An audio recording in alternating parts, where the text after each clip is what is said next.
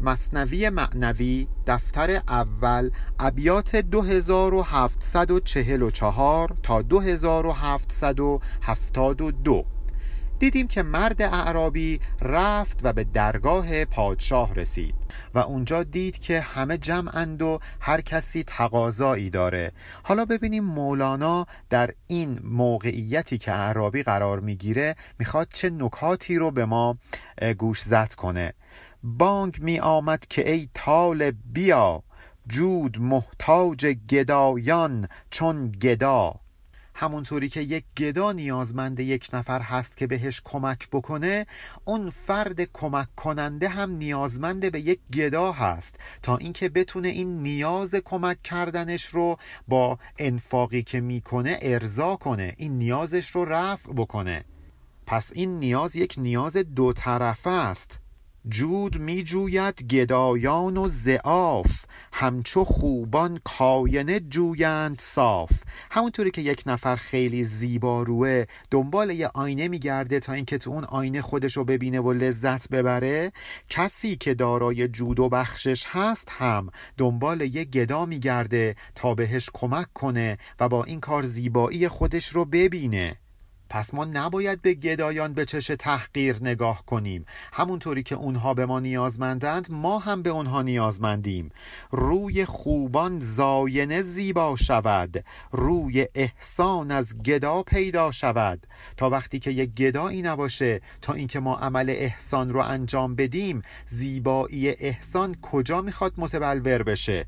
تا وقتی که یک آینه ای نباشه تا بازتاب دهنده یک روی زیبا باشه دارنده روی زیبا کجا می‌خواد از این روی زیبای خودش لذت ببره؟ پس از این فرمود حق در وزها بانگ کم زن ای محمد بر گدا. همینجا بود که خداوند در سوره زها فرمود و اما سائله فلا تنهر. اگر که یک گدایی اومد پیش شما اونو از خودتون نرونید سرش داد نزنید. به خاطر همینه که خدا به حضرت محمد میگه بانگ کم زن ای محمد بر گدا. چون خود محمد هم به اون گدا نیازمنده تا اینکه بهش کمک بکنه و زیبایی عمل احسان رو متوجه بشه. چون گدا آینه جود است هان دم بود بر روی آینه زیان. اگر روبروی آینه ایستیم و دم بر بیاریم به اصطلاح خودمانی ها بکنیم آینه کدر میشه. این صحبت کردن ما در مقابل آینه باعث کدورت آینه میشه. از اون زلال بودن این آینه رو میندازه. مثل این که ما به گدا داد بزنیم دم بر بیاریم و عمل احسان رو کدر کنیم زیباییش رو از بین ببریم. اگر انفاقی می‌کنیم منتی نذاریم. این منت گذاشتن مثل ها کردن روی آینه میمونه. زیبایی احسان رو از بین می‌بره. لا تبتلو اصدقاءکم بالمن والعزا. منت گذاشتن و اذیت کردن باعث میشه که صدقه دادن ما احسان ما باطل بشه. آن یکی جودش گدا آرد پدید واندگر بخشد گدایان را مزید. مقام فقر که یکی از مقامات سلوک هست رو نباید با جایگاه گدایان مثلا سر چهار راه مقایسه کرد. یه نفر هست که گدا پدید میاره یعنی افراد رو جلب خودش می‌کنه تا اینکه در مسیر سلوک قدم بردارند و فقیر بشند. و یک نفر دیگه هست که به گدایان میبخشه مزید فراوان میبخشه. یه نفر که مراد هست مرشد هست میاد گدا پدید میاره. یعنی افراد رو فقیر می‌کنه. کاری می‌کنه که دل از دلبستگی های دنیا بکنن و فقیر بشن گدا بشن. این مقام مقام والاییه. این یک جور جود و کرم داشتنه. یک نفر دیگه هم جود و کرمش اینه که به گدایان سر چهار راه کمک می‌کنه. هر جفت اینا پسندیدن. ولی در هر حال پس گدایان آینه جود حقند وان که با حقند جود مطلقند. اگه گدا و فقیری وجود داره اینها آینه وجود خداوندی هستند. گدایانی که پول گدایی می کنند آینه احسان مادی ما هستند و گدایانی که فقیر شده اند دل از دنیا کنده اند هم به نوعی آینه وجود خداوندند. ولی این دسته دوم خودشون اتفاقا جود مطلقند یعنی خودشون کرم دارن. درسته که فقیرن ولی این فقر با فقرایی که سوال می‌کنند سائل هستند گدا هستند فرق می‌کنه. این دو مقام و مرتبت رو نباید با هم دیگه اشتباه گرفت. زان که جز این دوست او خود مرده است. او بر این در نیست نقش پرده است. ولی خیلی از ماها نه فقیر مادی هستیم نه فقیر عرفانی. دستمون به پول می‌رسه ولی جود و کرم نداریم به فقرا و به کسانی که گدا هستند کمک بکنیم. از طرفی خودمون هم نرفتیم در مسیر سلوک تا اینکه فقیر بشیم. فقیر معنوی. کسانی که جزو این دو گروه نیستند مردن. اونها خودشون یک هجابند در مقابل وجود خداوندی. یعنی بین خالق و مخلوق هجاب ایجاد می کنند اصلا وجود خودشون مثل یک پرده میمونه. چشمشون رو میبنده. نه آینه جود خلق هستند یعنی نه گدای مادی هستند نه آینه جود خداوندی یعنی نه گدای معنوی نه فقیر عرفانی. اینا کسانی هستند که قافلن درگیر چیزایی هستند که اصلا اهمیتی نداره. حالا خود درویشان معنوی هم بر دو قسمند. نقش درویش است او. نی اهل نان. نقش سگ را تو مینداز استخوان. مگه شما اگه یه جا عکس یه سگ ببینید جلوی اون عکس استخوان میندازید؟ یه عده از دراویش اینجوری هن. یعنی فقط فیلم بازی می‌کنن. فقط عکس یک درویش رو به خودشون گرفتن. اینا اهل نان خالق نیستن. اینا نمی‌خوان نون از خالق بگیرن. دارن ریا می‌کنن. به اینا میگن کسانی که درویش از خداوند هستند. فقر لقمه دارد او نی فقر حق. پیش نقش مرده ای کم نه طبق. اینا دنبال یه لقمه نون مادی هستند. دنبال متاع دنیا هستند. اونا فقیر حق تعالی نیستند. دنبال این نیستند که به خداوند دست پیدا کنند. دنبال اینند که به چند دینار پول دست پیدا بکنند. همینطور که ما در مقابل یک تصویر و نقاشی مرده طبق خوراکی نمی‌گذاریم نباید به اینها هم وقعی بنهیم. اینها فقط عکس درویشی دارند ولی واقعا درویش نیستند. ماهی خاکی بود درویش نان شکل ماهی لیک از دریا رمان. ماهی همه چیش آبه غذاش آبه اطرافش آبه. یعنی ماهی محو در آب شده. آب ازش بگیری دیگه ماهی وجود نداره. به این میگن درویش. درویش یعنی کسی که همه وجودش خداوند باشه. خداوند رو ازش بگیری دیگه هیچی براش وجود نداشته باشه. ولی بعضی از ماهی ها ماهی خاکی هن. یعنی یک عکس ماهی هستند در دنیای خاکی خارج از دریا. این ماهی ها رو اگه بندازی تو آب فرار می‌کنن خفه میشن نابود میشن. دراویش ریایی مثل ماهیای خاکی میمونن از دریا فرار می‌کنند. مرغ خانستو نسی مرغ هوا. لوت نوشد او ننوشد از خدا. چون این دراویشی که مثل ماهی خاکی هستند مرغ خونگی هند سی مرغ بلند پرواز نیستند که. اینها دنبال لوتن دنبال یه لغمه خوردنی هند یه لغمه نونن ولی اینها دنبال این نیستند که از دریای معرفت الهی بنوشند. اینها مرغ خانگی هند. یعنی اسیر خانه اسیر دنیا اسیر متاع زودگذر این دنیا هستند نه اسیر اون هدایایی که خداوند برای ما در نظر گرفته عاشق حق است او بهر نوال نیست جانش عاشق حسن و جمال. واسه اینکه یه نوالی به دست بیاره یه پولی به دست بیاره یه لقمه نون به دست بیاره خودشو عاشق حق جلوه میده. جانش که عاشق خداوند نیست واقعا که عاشق نیست. گر توهم می کند او عشق ذات ذات نبود وهم اسماء و صفات. کسی که یه توهم از ذات الهی داره کسی که یه توهم از اسماع الهی داره که به ذات الهی عالم نیست. او که واقعا عاشق نیست. او فقط توهمی از عشق داره. حقیقت اینه که دنبال آبونانه. وهم زاییده ز اوصاف و حد است. حق نزاییده است. او لم یولد است. ما یه والدینی داریم به نام اوصاف و حد. این دو با هم ازدواج می‌کنن فرزندشون میشه وهم.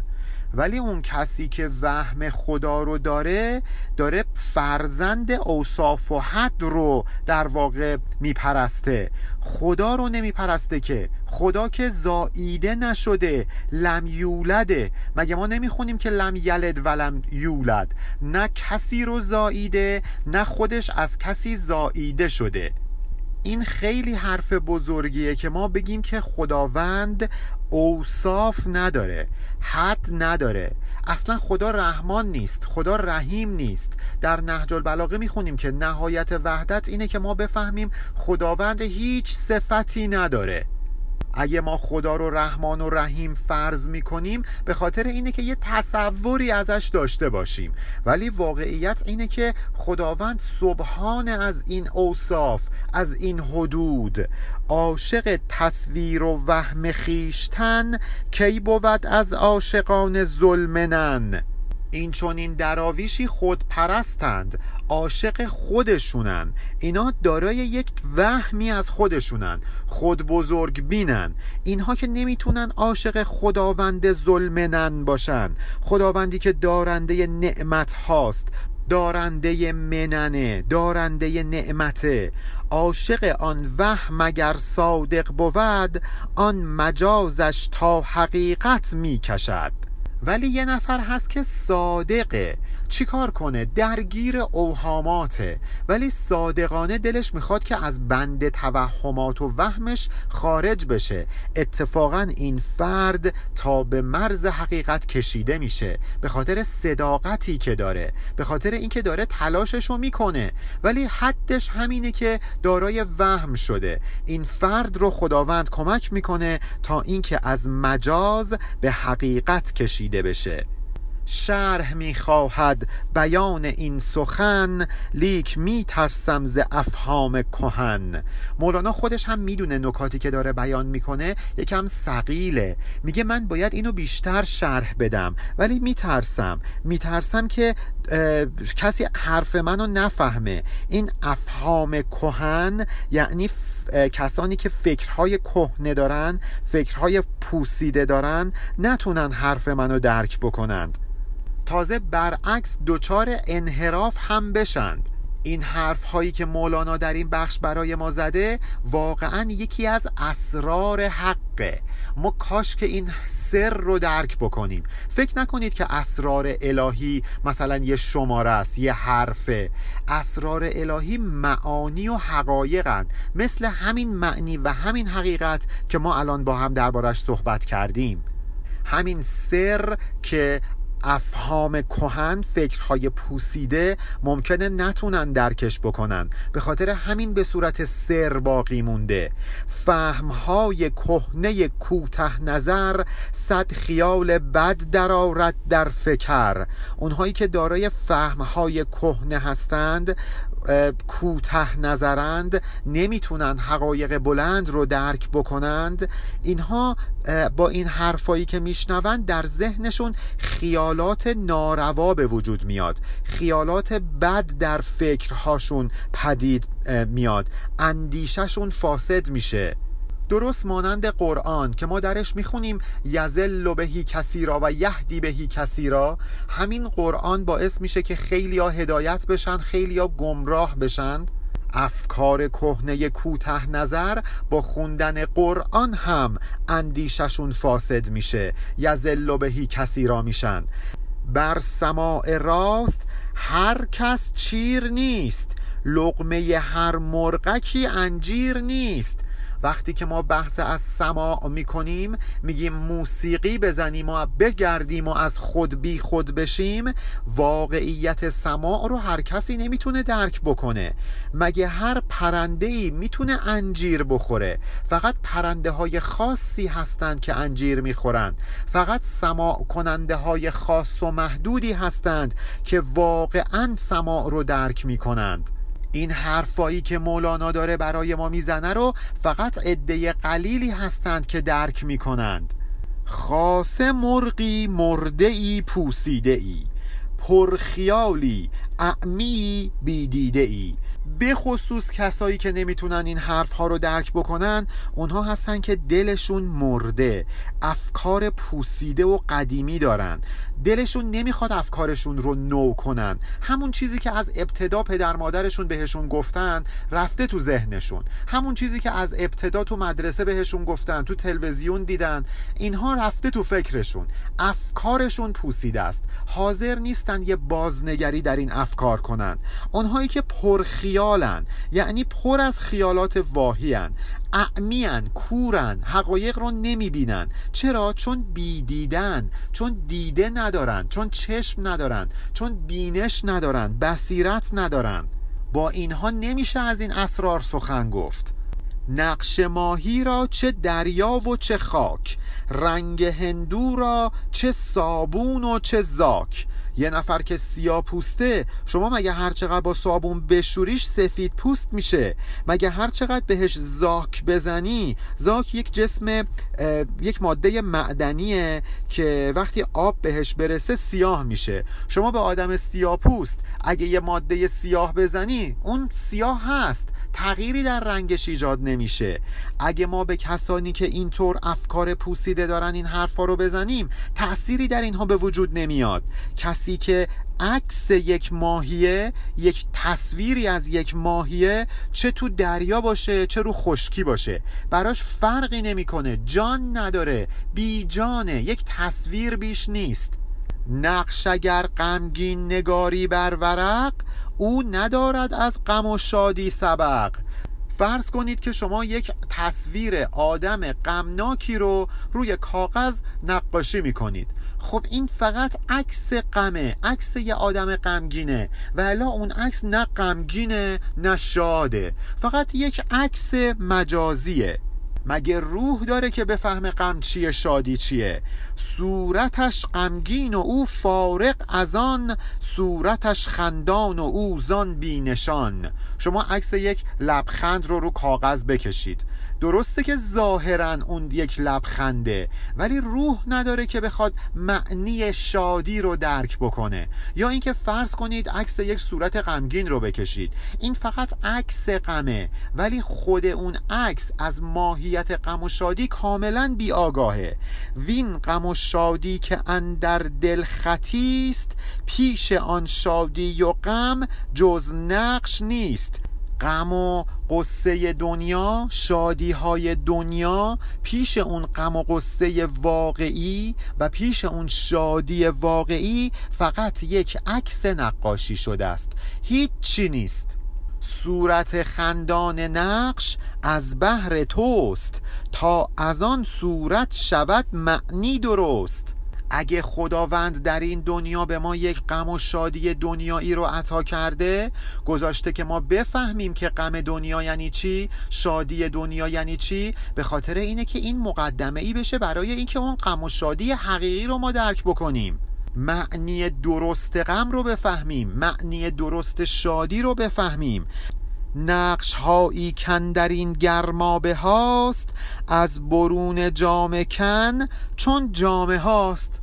در حمام ها که صورت های زنان زیبا رو می‌کشند یا صورت های ورزشکاران رو ترسیم می‌کنند اینها مثل لباس میمونند جان ندارند. لباس وقتی حرکت می‌کنه که بر تن یک انسان جاندار بنشینه و الا که جانی نداره اون نقش ها و صورت ها هم که جانی ندارند ارزشی ندارند. غم و شادی دنیا هم همینطوره. واقعا این غم و شادی دنیا اگه منشأش غم و شادی معنوی و اصیل نباشه که ارزشی نداره. غمی که ما رو به خدا نزدیک نکنه شادی که ما رو به خدا نزدیک نکنه اینها همه مثل اون نقش های گرمابن جان ندارن. تا برونی جامه ها بینی و بس. جامه بیرون کن درا ای هم نفس شما وقتی از بالا مثلا از داخل هواپیما یک شهر رو نگاه می‌کنید انقدر این انسان ها کوچیکن که اصلا به چشم نمیان. ولی وقتی میاید بین اونها قرار می‌گیرید تازه متوجه میشید چه قوقایی اینجا بپاست.